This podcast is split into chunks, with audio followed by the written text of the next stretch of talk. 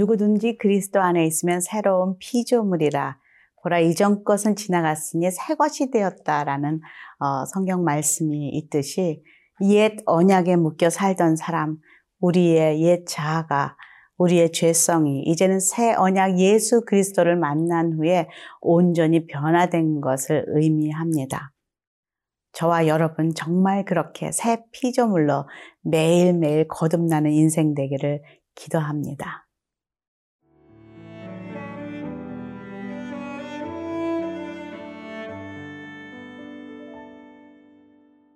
히브리서 9장 1절에서 10절 말씀입니다.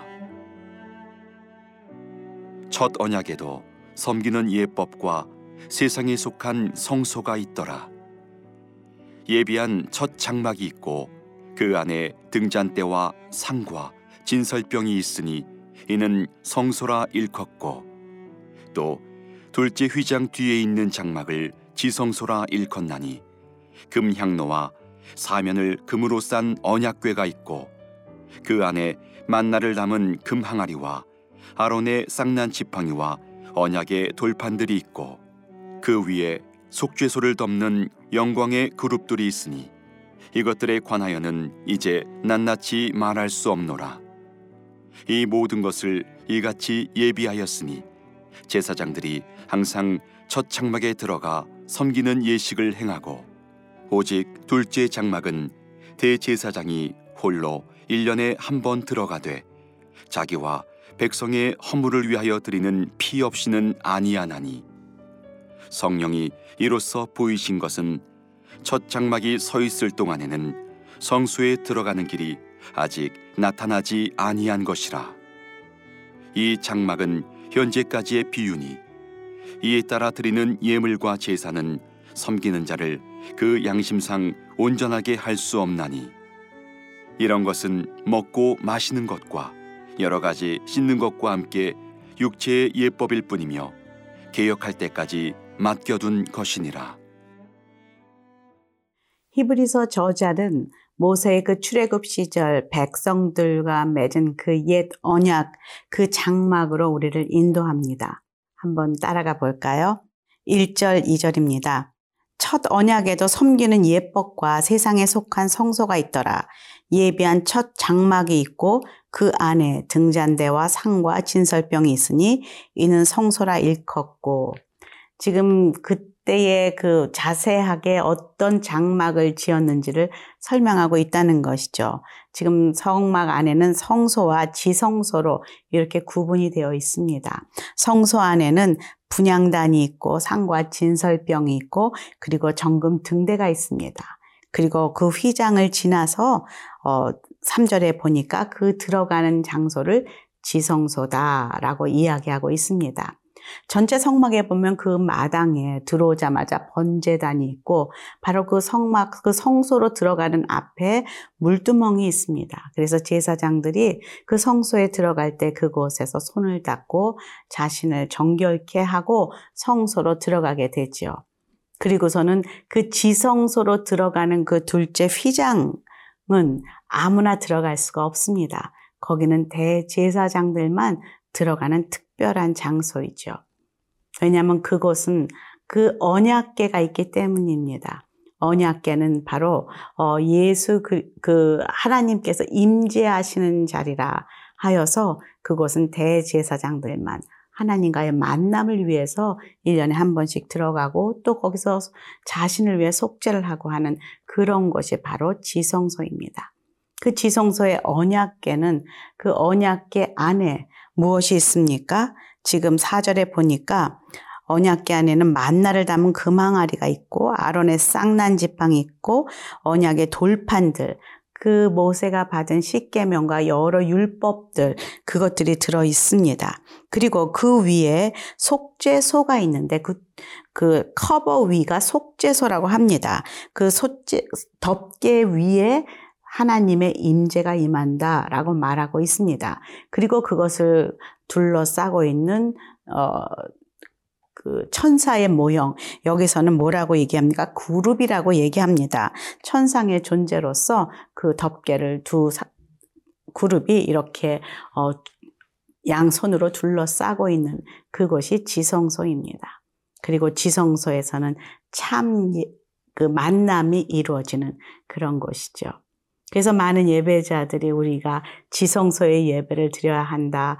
어, 찬양도 들어오라, 지성소로 오라. 뭐 이런 찬양이 있는 것은 바로 그곳에 만남이 있기 때문입니다. 하나님의 임재가 그 법계 위에, 언약계 위에 임하는 이유는 그 안에 하나님의 율법이 있기 때문이죠. 그런데 어제 저희가 큐티한 것에 뭐라고 했습니까? 이제는 그 율법이 돌판이 사라지고, 돌판이 깨어지고, 사람의 가슴에, 생각에, 마음에 그것을 새겼다라고 말하고 있습니다.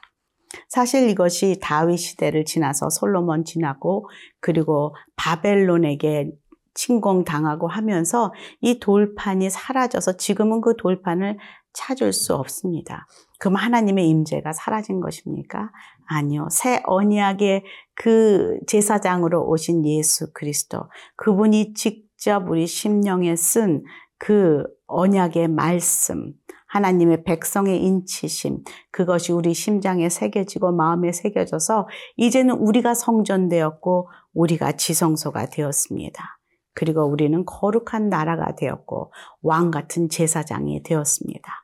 이제는 우리가 하나님이 계신 그 어디든 하나님의 말씀이 있는 그 어디든 하나님의 발등상이 있는 그 열방 모두가 하나님의 지성소임을 깨달아야만 합니다.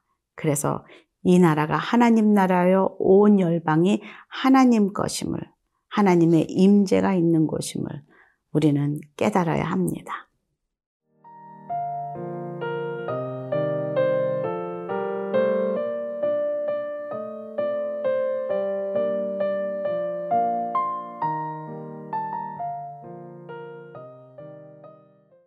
옛 언약 가운데 만들어진 성막은 어, 나름 사람을 정결케 하고 또 죄사함을 받게 하는 많은 예법들이 있었습니다. 그래서 대제사장들이 성소로 들어갈 때에 물두멍에서 손을 닦고 자신을 정결케 하고 들어가는 그런 예식도 있었고 또 동물의 그 피를 뿌리며 그렇게 제사를 지내는 그런 많은 제사들이 있었습니다. 오늘 지금 구절에, 구절에선 이렇게 이야기하고 있습니다. 이 장막은 현재까지의 비윤이 이에 따라 드리는 예물과 제사는 섬기는 자를 그 양심상 온전하게 할 수 없나니. 이것은 온전하게 하는 그런 제사는 아니었다는 것이죠. 온전한 것은, 온전하지 못한 것은 온전한 것이 올 때 사라지게 되어 있습니다. 옛 언약은 새 언약이 오면 사라져야만 합니다. 왜냐하면 옛 언약에 부족함이 있기에 새 언약이 왔기 때문입니다. 지금 이렇게 10 절에 보니까 이런 것은 먹고 마시는 것과 여러 가지 씻는 것과 함께 육체의 예법, 예법일 뿐이며 개혁할 때까지 맡겨둔 것이니라. 새 것이 올 때까지 그렇게 맡겨둔 것이라 그때까지만에 작동하는 것이라 라고 말하고 있습니다. 쓸데없다, 필요 없다가 아니라 새 것이 오기 위해 지금 이렇게 진행되어 왔다는 것이죠. 이제는 그런 어떤 사람이 어, 예법에 따라 지은 제사나 성전이 아니라 하나님께서 우리의 마음 가운데 주신 그 새겨놓은 그 율, 그 법과 하나님의 그 말씀이 우리를 지성도되게 하며 성전되게 한다. 성경은 말하고 있습니다. 에베소서 2장 21절, 22절에 이렇게 기록하고 있습니다. 그의 안에서 건물마다 서로 연결하여 주 안에서 성전이 되어가고 너희도 성령 안에서 하나님이 거하실 처소가 되기 위하여 그리스도 예수 안에서 함께 지어져 가느니라 라고 말하고 있습니다. 또한 고린도전서 3장에 보면 너희는 너희가 하나님의 성전인 것과 또 하나님의 성령이 너희 안에 계시는 것을 알지 못하느냐 누구든지 하나님의 성전을 더럽히면 하나님이 그 사람을 멸하시리라. 하나님의 성전은 거룩하니 너희도 그러하니라. 라고 말하고 있습니다. 우리가 하나님의 성전입니다.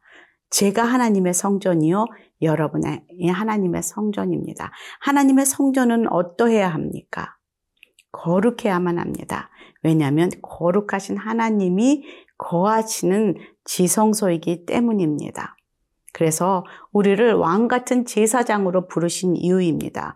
거룩한 나라로 부르신 이유입니다. 그리고 정말 이 아름다운 덕을 이 땅에 선전하려고 주 예수 그리스도의 이 말씀을 삶으로 전하기 위해서 세워진 그렇게 어, 거룩한 제사장이요. 정말 어, 왕 같은 제사장임을 우리는 다시 한번 삶으로 확인하며 살아야 한다는 것이죠.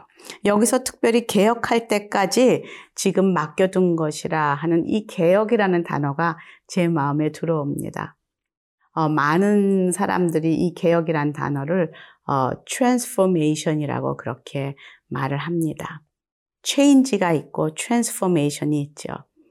어, 변화라는 것은 마치 나무가 의자가 되고 그리고 책상이 되고 장롱이 되고 해서 그것이 나무인 것을 아는 것이죠. 이렇게 나무구나 알게 되는 것이죠. 그런데 개혁이라는 것, 변혁이라는 것은 무엇입니까? 완전히 변하는 것을 의미합니다. 마치 애벌레가 나비가 되듯이 완전히 바뀌었다는 것이죠. 우리가 종교는 아마 겉으로 절을 하고 이렇게 손을 모아 기도하고 옷도 조금 거룩하게 입고 그렇게 해서 체인지를 할 수 있습니다. 하지만 내가 지성소가 되었다. 내가 하나님 나라다. 예수 그리스도의 그 대제사장이 나의 구주다. 나의 주인이시다. 그리고 그분이 심판 주시고 그분이 나를 오늘도 내 안에 거하시는 분이시다라는 것을 믿는 자마다 이런 변혁이, 개혁이 일어나야 된다는 것이죠. 그것이 하나님께서 우리에게 바라는 그런 어, 역사요, 우리의 그런 헌신이요, 우리의 변혁입니다. 오늘도 주 안에서 그렇게 새로운 피조물로 살아가는 저와 여러분 되시기를 간절히 축원합니다. 기도하겠습니다. 하나님 감사합니다. 오늘도 말씀 가운데 다시 한번 저희들을 일으켜 주시고 너희가 새로운 성전임을 가르쳐 주심을 감사합니다. 오늘도 새로운 피조물로 살아가는 저희들 되게 도와주시옵소서. 예수님 이름으로 기도합니다. 아멘.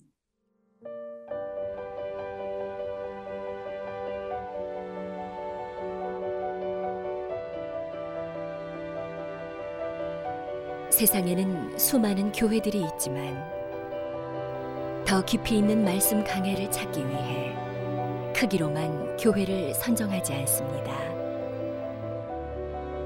보다 좋은 영적 콘텐츠를 더 많이 나누기 위해 방송비를 받지 않습니다. 1년 365일 복음만 전하고 싶어서 우리는 광고를 하지 않습니다. 온누리의 복음을 땅끝까지 CGN TV와 함께 땅끝 성교사가 되주세요